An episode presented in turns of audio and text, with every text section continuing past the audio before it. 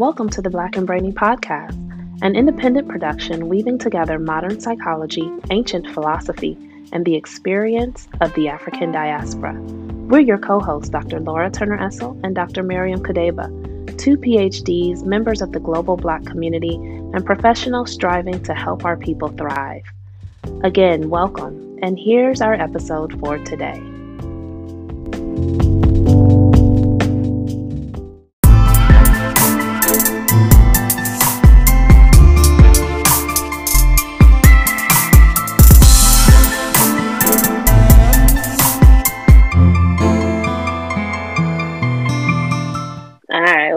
Up, Dr. Miriam? Hello, hello. Let's get it. All right, so this is our part two. Our last episode, we focused on trauma and we promised to come back and pick up the other side of that coin because we definitely don't want to leave it there. So um, we are focusing this entire episode on Black joy. Mm-hmm. So, how you feeling about that? Hi, Dr. Laura. Um, you know, let me just be real for a moment because when I was when I was coming in to record this episode, I was like, "How am I over here?" Um, you know, uh, being in a position to talk about Black joy when I'm not necessarily feeling it these days. I'm not.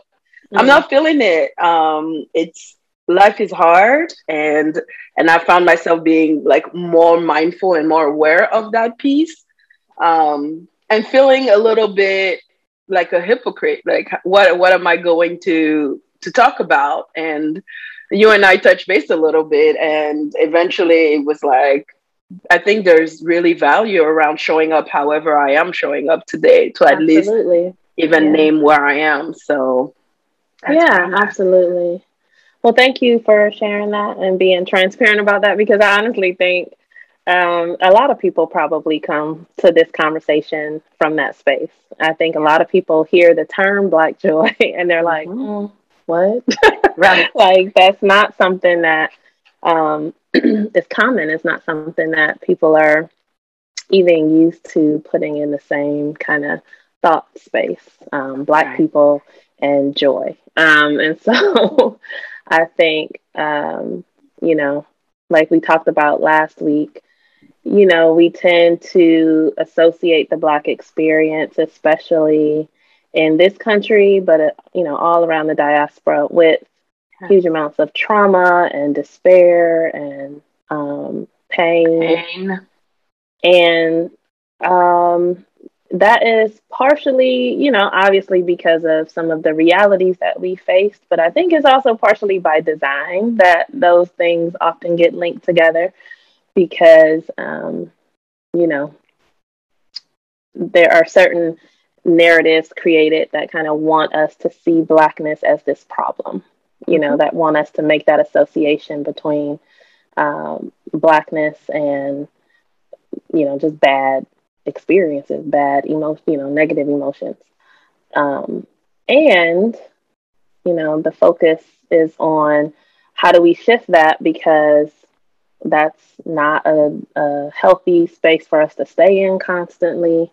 And it's not necessarily productive for us. You know, sometimes negative emotions can motivate us to get out of certain situations, but sometimes it can just leave us paralyzed and in a really disempowered space because we feel like all these problems that our community is facing are like insurmountable you know Right. It, um, they're like undefeatable and Right. so i think um, that's why black joy is resistance you know resistance to Mhm. that narrative um, resistance to oppression but also resistance to the idea that we are nothing more than our oppression Come on. um, yeah. So, so I will say too, though, like in thinking about and trying to research for this topic, there's not a lot of research out there. like we have both been in the field of psychology, and we know that in general, it tends to um, really focus a lot on pathology and on problems. You know, obviously, part of the role of clinical psychology is to help people work through and solve problems, but there tends to be this overemphasis on, you know, um, you know, diagnosing um, disorder or figuring out what's wrong with folks. And I think that that's triple true when it comes to um, Black folks, like work, you know, studying Black folks and exploring like Black experiences. When you look at the psychological research literature, there's really overemphasis on like um, things we're struggling with or you know disparities that impact us negatively. Again feeding into that narrative that we're nothing but a collection of problems. Um, in my role, um, I work at a university where I do some research, and I've had to actually uh, turn down some projects because, like I was mm. telling you, you know, the things that get handed to me as research priorities because I, you know, and people know that I'm really interested in looking at Black mental health. And so sometimes I get, uh, we get grants and people will be like, oh, we want you to study this or this or that. And but if I look at the list of things that people are asking me to do, if I take on all of those projects, my entire career will be nothing except um, constantly pain. eight hours a day looking at black pain and um, you know looking at things like police violence towards black people or black uh, experiences of um, homelessness or um, you know um, the psychosis and mm-hmm. uh, black men or you know black women and early death from certain health conditions or right. you know and so all of these experiences of feeling marginalized or feeling um, or actually being you know negatively impacted that would just be the totality of my work. And i as a black person cannot do that to myself. That would destroy my own mental health to just day in and day out. Be swimming around in this data and focusing solely on all of these negative outcomes. It's just like that's not healthy for me to just um, kind of have that be the centrality of what i do you know so, but I guess what I'm saying is not that that's the only stuff out there, but that's the stuff that's being funded. That's the stuff that's being put on, you know, as as Black academics and researchers. A lot of times, those are the things that um, the only things that we can get traction around because that's what uh, foundations and companies and um, you know all of these academic institutions. That's what they want to see. That's what they want us to feed into is that narrative that you know there's just so much stuff wrong with black people you know yeah. cognitive de- deficits and black children and you know black academic underachievement and you know just all of this mm-hmm. stuff so um, to counter that um, and to counter like you know we've seen you know even outside of academia academia in the news and in the media there's been this really big emphasis probably in the past five, six, seven years um, on, you know, a lot of these racial disparities and, and racial uh, incidents of violence. And a lot of people have observed that it has started to become like trauma porn, right? And that's mm-hmm. where Black pain and death are exploited, uh, used to bring in a lot of views, get some attention, maybe get some sympathy, but it's not actually it clickbait, right? It's not mm-hmm. actually addressed in any adequate way to to heal or solve the problems. It's just like, oh, look at this. Oh, look at that. Now look at what's happening to black people over here and look how they're doing us over there. And wow, this is so messed up how they do us, you know?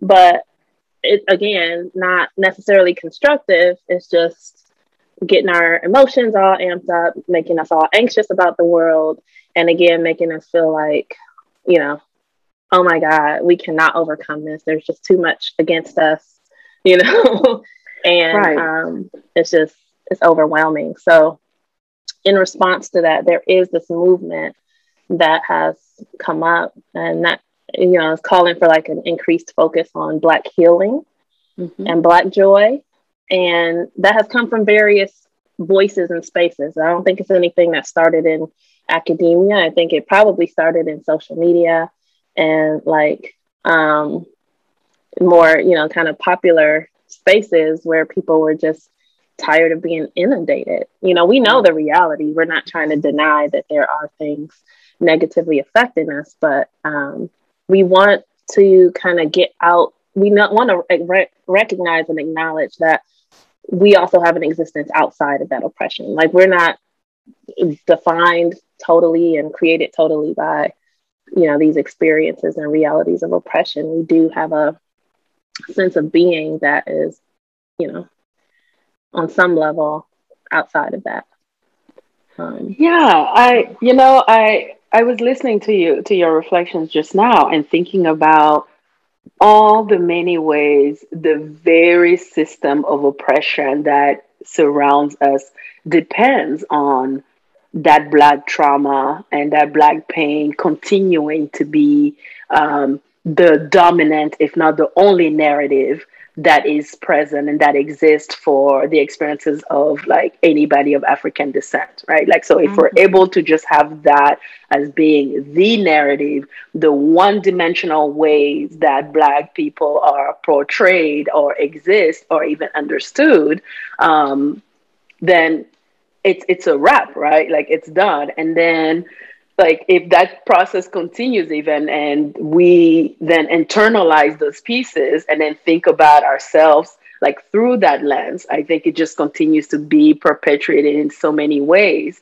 Um, and you know I, I was just thinking about how like that one that one way of understanding us is so very counter to how we have understood ourselves from jump we're talking mm-hmm. like historically and even currently. I think um, Black people across the diaspora have always been a vibrant, lively, um, just beautiful, multi layered, and multifaceted people. I mean, I have goosebumps even just naming that, just like mm-hmm. right now. Yeah, um, yeah. Always have been. And when I think about Black joy, I think of it as such a way of reclaiming and even reminding ourselves of our humanity in a way that that one dimensional narrative could never right like actually in a way that that narrative tries constantly to diminish decrease or um, erase quite frankly so mm-hmm. that that that word resistance is is so powerful in even the way that i understand um, black joy and black healing absolutely yeah, and I think part of that resistance is recognizing that Black joy is a is a is a reality, you know, um, and it is a practice too. It can be used intentionally as a strategy to um, both psychologically and materially, like really shift, you know, these these structural dynamics that we are um, you know dealing with so right. you know training ourselves um, to focus on this in the midst of all of these other things i think is part of that practice because we do not need to be constantly re-traumatized by watching like anti-black media and mm-hmm. i think you know a lot of us have gotten into the habit of just you know when we see something online we we automatically check the comment sections right for like all the racist anti-black or um, you know. yeah. Yeah i mean that's just something that we many of us at this point just kind of habitually um, do. Or you know we get into these arguments with people um, where we just intuitively want to try and convince them um, that we're worthy or we get into these arguments trying to disprove black inferiority when people kind of spout these really you know racist sentiments. And we just feel like it's always up to us to take up that mantle and engage in these you know really pointless ultimately conversations. But again being bombarded with with all of that wears us down and takes our attention off of things that you know, would be probably more health inducing and more constructive for us. I think that like a, a much better time use of our time and energy is seeking and creating um, like the black affirming messages that we we want, you know, mm-hmm. and the mm-hmm. kind that really restore our dignity and our right. sense of power, our sense of agency in the world. So those you know, are things that we can choose to focus on rather than getting caught up in everything else that the world is trying to throw at us. Yeah, you know, something that you just said now um, reminded me of um, some experiences in grad school that really made that clear for me. Um, and and and by that I mean like made really clear one how necessary it is to to do that process to remind ourselves of um, our dignity, humanity, and ways in which uh, like that narrative that exists about who we are as Black people is just not actually ours um, but also made me really aware of how difficult of a process that was for me um, and, and trying to do that in, a, in, the, in academia. I, I think about um, writing my dissertation and Dr. Spite was very supportive at like you know i remember it was chapter five right like all the results and implications of my research and she kept she kept giving back the draft like mm, go back and focus like try to talk about it more from a strength based lens try to mm. really like infuse that a little bit more because and i kept reading it and i was like I, but what is she talking about? I think i'm addressing it. I think i am talking about the results and the implications. And it was so hard to actually wrap my brain around how i was actually fra- framing um, what it is that I was finding through that uh, lens of pathology, through the lens of trauma and harm, and and like you were saying, not to say that that's not part of the narrative.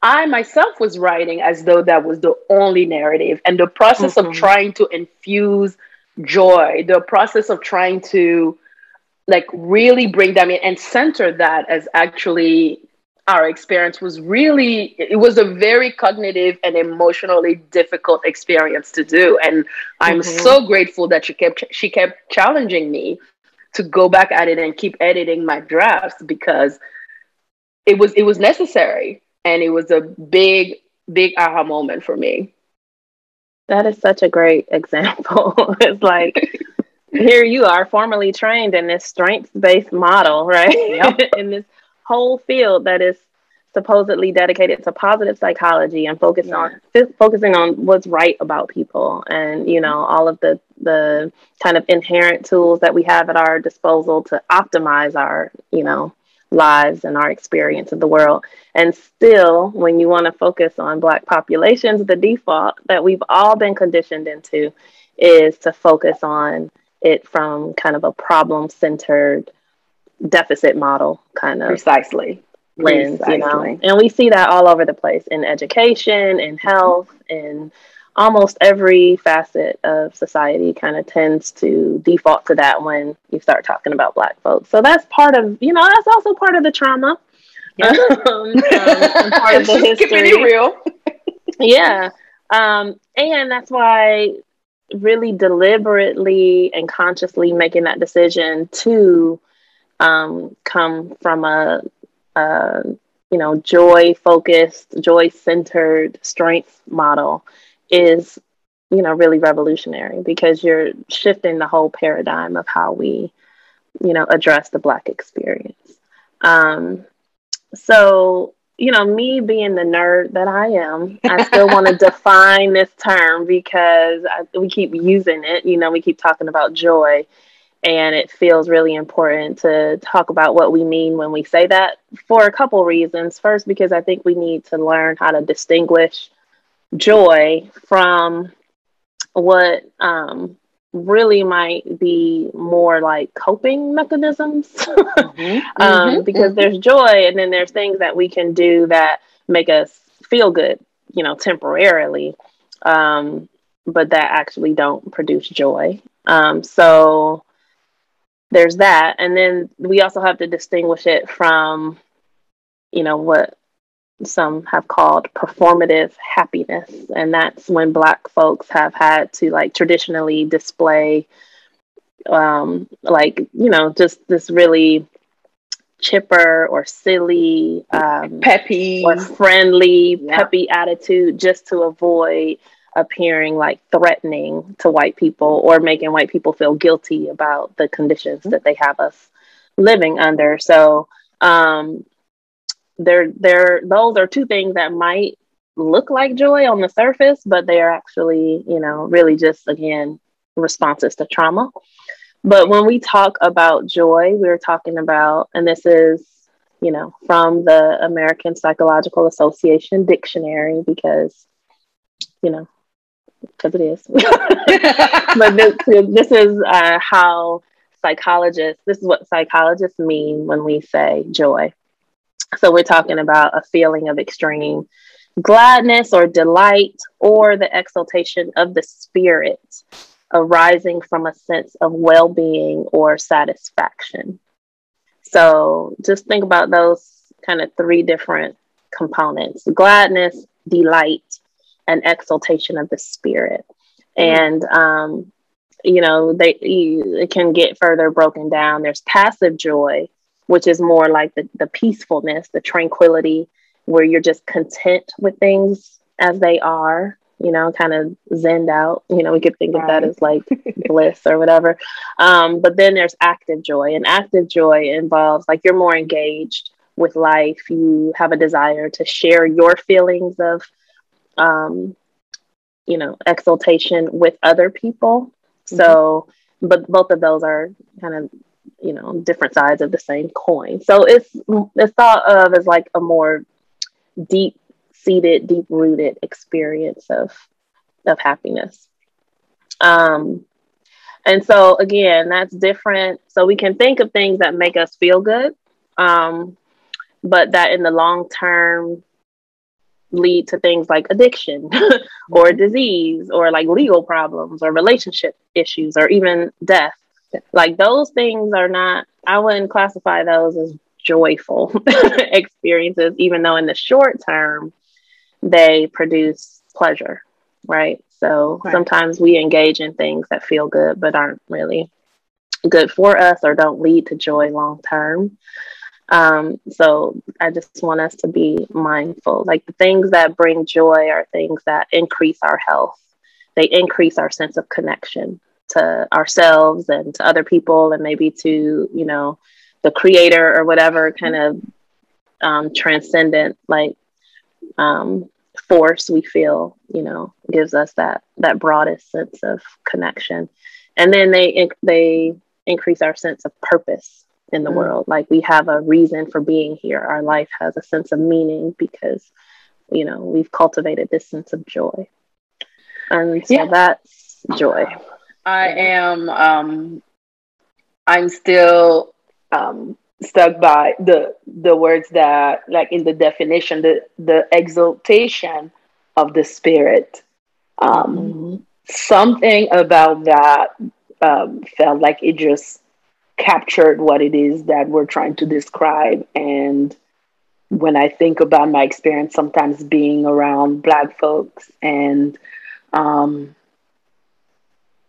and feeling connected mm-hmm. to to myself, to others I'm in community with, um, that that language felt like it really encapsulated that.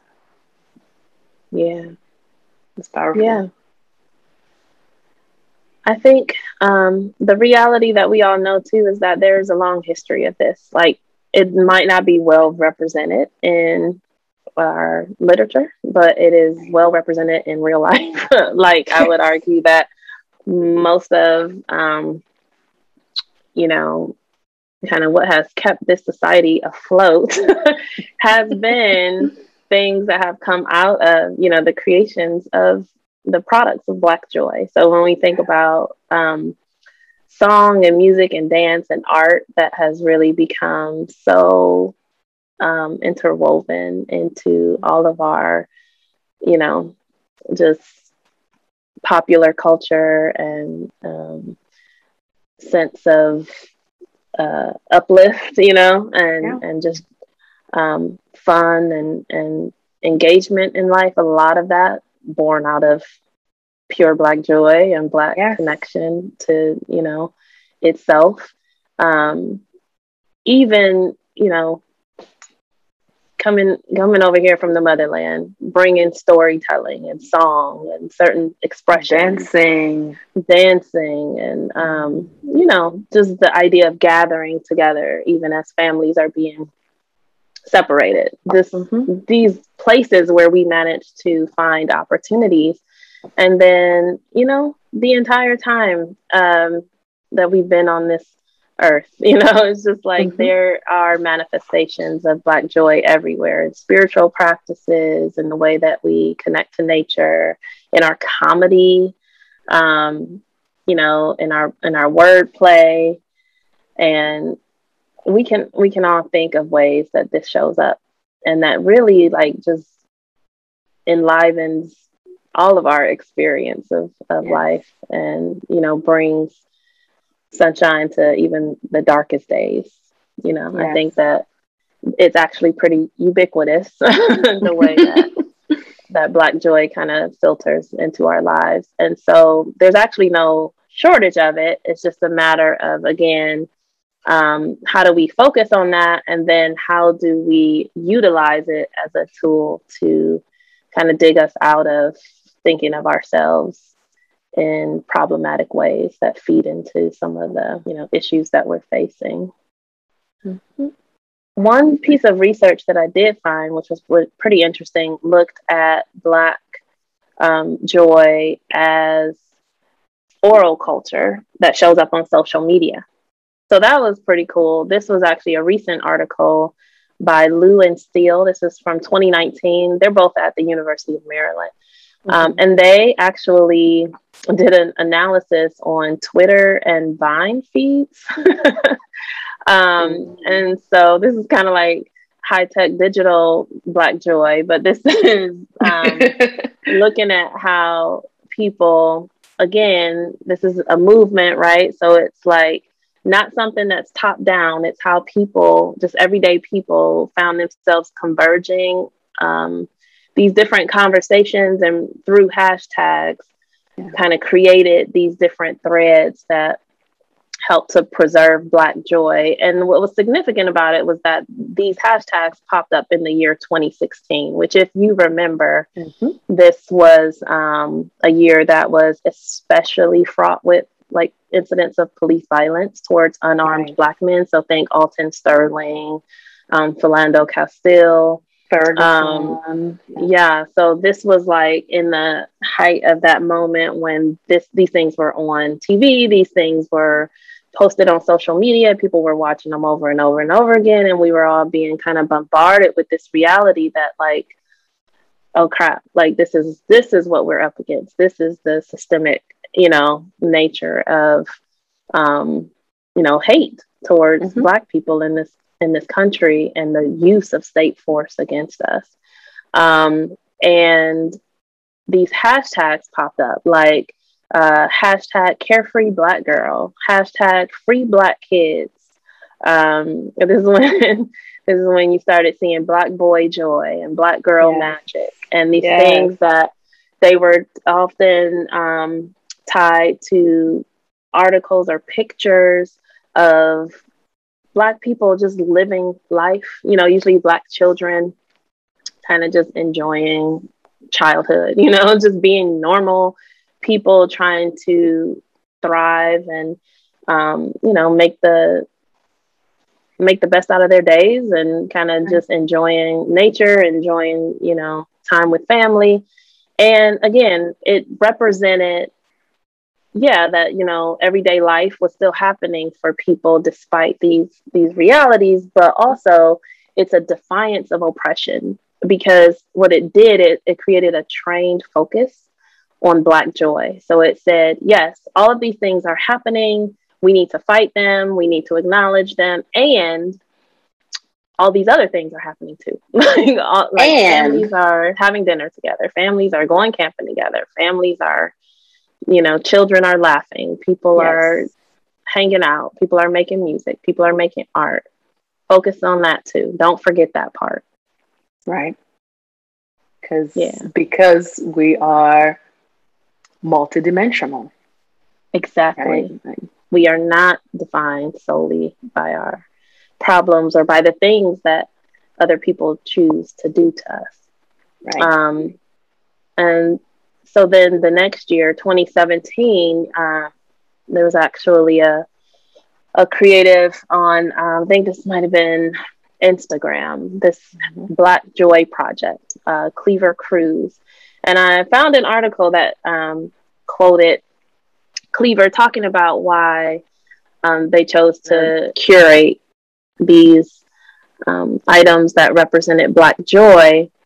And it's and it says when we acknowledge that we exist in an anti-black world that is set up to ensure we do not survive, to choose life and to enjoy aspects of that life is a radical act. Centering on Black joy is not about dismissing or creating an alternative Black narrative that ignores the reality of our collective pain.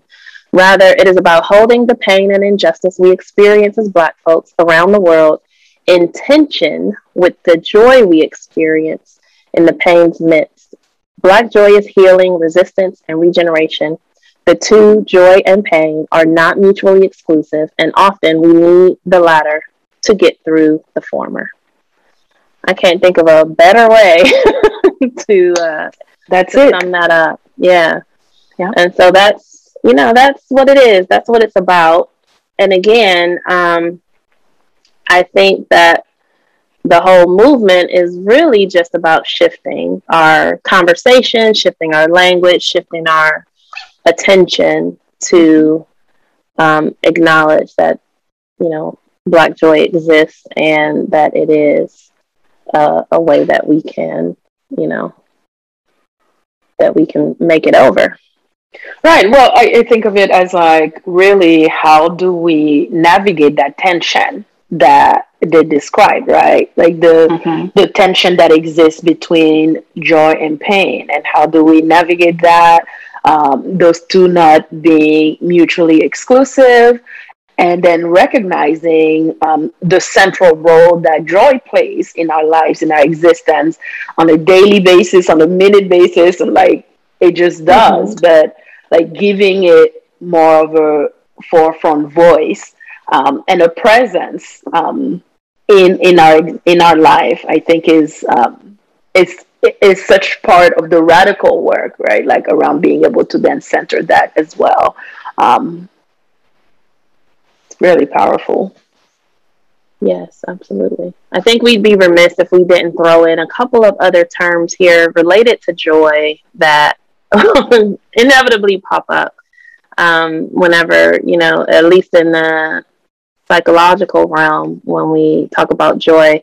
You often actually won't hear that term come up a lot in um, like therapy circles, but what you will hear are things like resilience or uh, flourishing, right? These are more clinical terms or, you know, I guess academic terms that have been developed by um, clinical and counseling psychologists to talk about basically what we're describing here as joy. But I know that I have seen research that looks at um, the resilience of um, Black people as something to be acknowledged. And so when we talk about resilience, we're talking about um, the capacity to recover quickly from our difficulties or the ability to kind of bounce back from tough situations. And so, you know, this is, has to do with how we adapt in the face of adversity and trauma and tragedy and stressors, right? So, whether that's family or relationship problems or health problems or workplace um, right. stressors. And so, you know, we can talk about this in the context of the Black experience, um, and we can talk about it in the context of the broader human experience. I think that all of us, just on a day to day basis, you know, could benefit from developing resilience. But that resilience is something that has been evident in, you know, the Black experience for centuries because we have demonstrated that we're able to um, kind of adapt and and survive in the face of adversity. Mm. And then this idea of flourishing, again, coming from um, Marty Seligman, is, you know, again, something that I think Black people have kind of mastered already. it took it took some, you know, psychologists to put it into a model and make an acronym and then um, write some books about it. So, um, looking at things like how we use positive emotions and um, engagement with our lives and relationships with other people and a sense of meaning and a sense of accomplishment towards our goals to have this sense of happiness and well being. So, again, it's one of those positive psychology constructs that um, talks about how we, you know, make ourselves feel well and happy. And so, um, that is another term that you might see um, that has to do with this same idea of cultivating joy. But to your point, Miriam, you know, so there are these tools and models out there for how to do this. But on a collective level, um, and obviously, you know, we need to do this for ourselves individually, and on a collective right. level, um, how do you see this becoming more part of the conversation when we talk about race relations or we just talk about you know black mental health um, not even in relation to other groups of people but just internally how do we shift this conversation to include more focus on things like flourishing and um, resilience not in a you know let's just pretend like we don't have issues and that these things aren't affecting us and we don't need actual structural change kind of way, but right. you know, not in a spiritual bypass kind of way, but in a like we actually need to focus on our wellness in order to deal with some of these structural issues and and do the work that needs to be done on that level. How can we shift the conversation in that direction? Well, you know, I think I think you just named it, right? Like like throughout throughout this conversation, even like the being able to um, to acknowledge both, right? Like when we're having conversations, I think it's oftentimes so skewed to one extreme or the other. And for a variety of reasons and for, for a variety of investments, right? Like we named how um, the academy, our systems, and the world, society by and large is invested in that um, trauma focused, pain focused, pathology focused um, narrative. And I think part of being able to to hold and center joy is to be able to reincorporate that as part of the conversation. So when we're even acknowledging those pieces, being able to make to make room and space for the tension that exists between both and mm-hmm. um, something sometimes you know we we use sort of like language and terminology like around helping folks um, holding some like cognitive flexibility around being able to do both and how things don't have to exist as one way or the other so i find myself oftentimes like almost like teaching people and reminding um, individuals communities like spaces in which that i'm in that um, things, both those things can be true at the same time. And sometimes being able to acknowledge that and accept that part, uh, at least for me, uh, opens me up to then better be able to truly like tap into the joy that we are talking about, not the performative, like, oh, I'm doing those things like as a as a um, counter to what it is that's happening, but I'm really doing it from a grounded place of um, from a grounded, a spiritual connection to self um, and to anything that transcends me and also to my community. So, but I find that it often starts by being able to acknowledge that those two things are in relation with one another and making space for that truth. Mm. That's awesome. Yeah, awesome. So, in terms of just um, how we can each cultivate some of this Black joy within our own lives. Because we started out this conversation with you acknowledging that, like, today at least you just don't you're not there right like and i think that we all get to that place where whether it's because you're watching the news and watching the world around you and you're just like oh, this is a hot mess or just like we're each you know this stuff exists on a global scale but it also exists in our day-to-day lives so we go to work and we having to deal with some karen you know that's like mm-hmm. causing issues or we are you know being talked over in meetings or ignored for you know promotions or um, we are like the the realities of these systemic issues trickle down to the the everyday of our lives right um, and so how do we cultivate this sense of joy even as we face um, you know and I think about a lot of my friends who are activists or community organizers or working really on the kind of grassroots level to address you know big systemic economic and criminal justice and ecological issues affecting our communities and working in all these different realms. They're just constantly steeped in you know what's wrong what needs to be fixed mm-hmm. how much work there is to do. Um, so they're often like, how am I supposed to focus on joy? You know, right. Um, that seems like a cop out, right? And um, one of the things that I recommend for folks, or that I guess I could just say I have found helpful, um, and I don't know if it works for everyone. I but see just, you using your I statements. yes, yeah, because I don't, I you know, obviously I don't want to be prescriptive here because everyone's right. different, and I haven't got it all figured out either.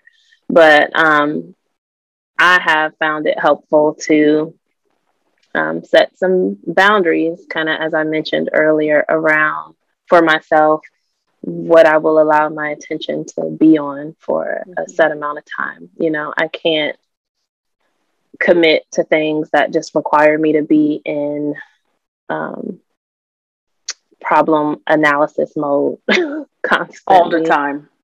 Yeah and we may or may not have that you know amount of freedom in our work or in our day-to-day lives. Um, but if we do i have found that helpful. And also being able to prioritize time where we are um, reflecting kind of on mm.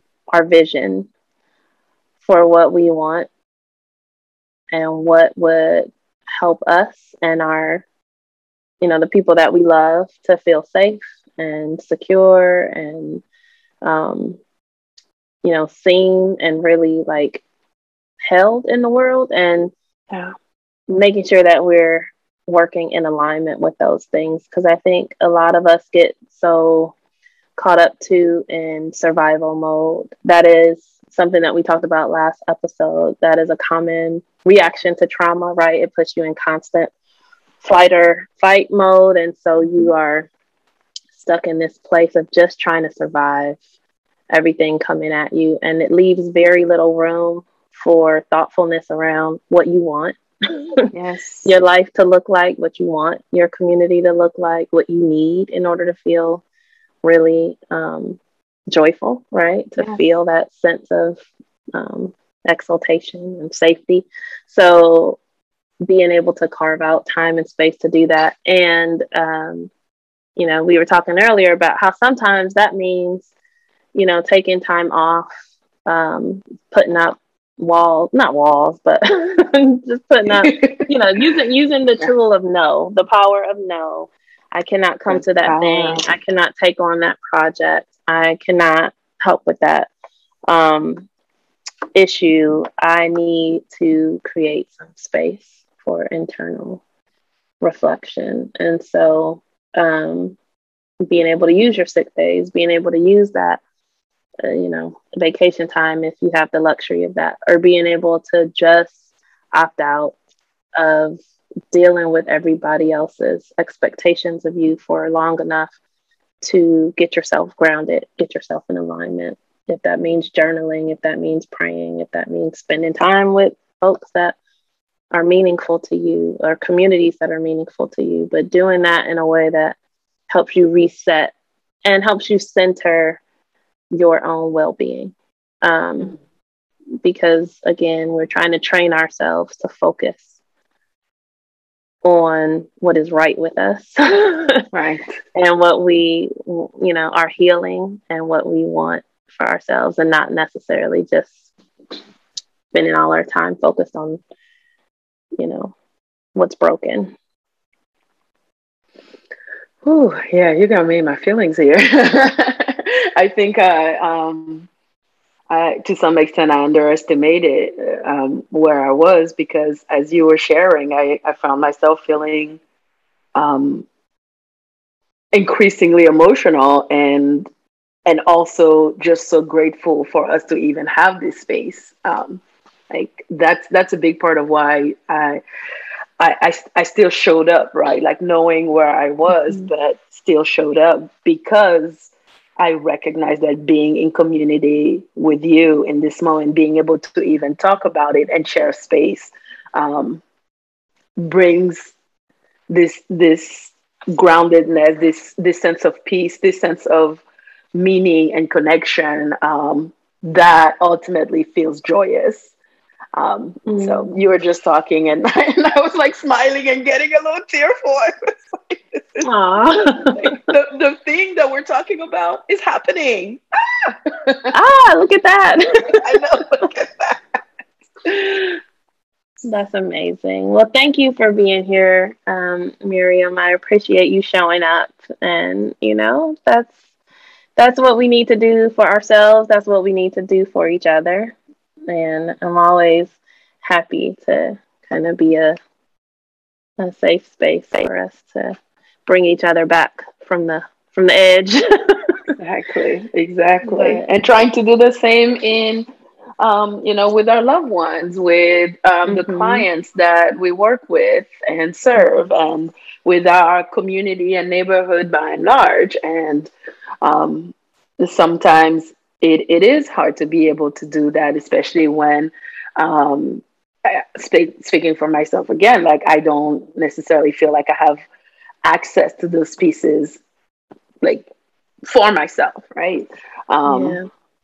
Something that I've been sitting with and th- something that came this, came up this week related to Black Joy for me was um, the experience of laughter and mm-hmm. laughter how uh, and how um, how connecting that feels and um, I was like, it's you know, how how do I de- describe that? Like, you know how sometimes when black people just get together and then we start laughing about something, and it becomes this like contagious laughter yes. that is like, bigger than what mm-hmm. that we're experiencing. Absolutely, like this big old booming contagious effervescence of yes, that's a great way to describe right. it. And that's life giving, right? That life. is the the quintessential like joyful experience of yeah. And we make everything better just with our laughter um, yeah.